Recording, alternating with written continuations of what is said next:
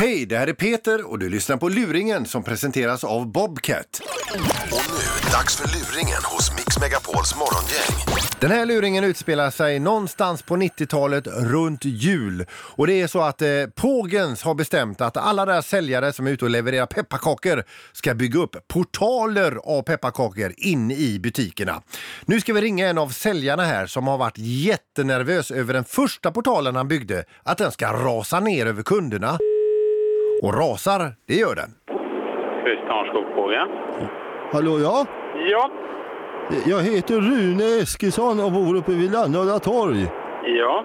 Och det var så att min hustru Ines Ja. var nere med hemtjänsten nu under morgonen och skulle handla i en affär som vi brukar handla på.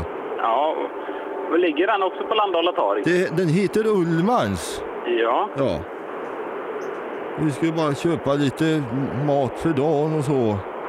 Ja. På vägen ut så kommer min hustru Ines ner med sin, eh, sin vagn.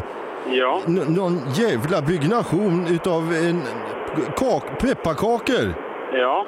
och får detta över sig. Alltihopa? Vi pratar med han Lasse Ja. och han hänvisar till dig Christer. Ja. Är är det du som har byggt det här j- jävla... eh, Som, det, allt kom över min hustru Ines. Ja. Ja, vi har byggt detta, ja. Det är enormt mycket pepparkakor hon har fått på sig här. Ja. Det, det ber jag ju så hemskt mycket om ursäkt för. Ja, Och det, det, ja. Och hon fick, det var ju pepparkakor och sen fick hon tandborstar. Hon hade faktiskt en tandborste med sig i kapuschongen. Hon kom hem till mig här så. Och då undrar vi, d- d- hur kompenseras vi med det då? Självklart ska vi kompensera detta genom att vi... Personskador och sånt, har de lagt ut någonting annat utöver detta? Eller förutom kocken om man säger så. Men, vänta lite ska jag fråga er. Ines! Ines han, han frågar er Nåväl. om, om, du har, om du har skadat dig någon mer. Ja, jag kommer till kakorna sen Ines. Men har du skadat dig Ines?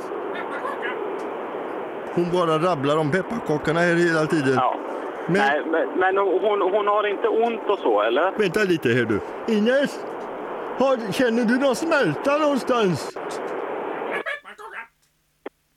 Nej, hon säger här att hon, är, att hon inte har speciellt eh, ont men att hon mestadels är bara chockad då. Mm. Kan jag be att få din adress? Ja. Så ska jag lova att vi ska gottgöra detta på Ja. bästa sätt här. Du, har ni några andra kakor där på Pågens pepparkakor? Självklart ska vi kunna kompensera på detta på bästa möjliga sätt. Nej, vänta, jag ska fråga här, vad Ines vad vill du ha för kakor? Vill du ha pepparkakor?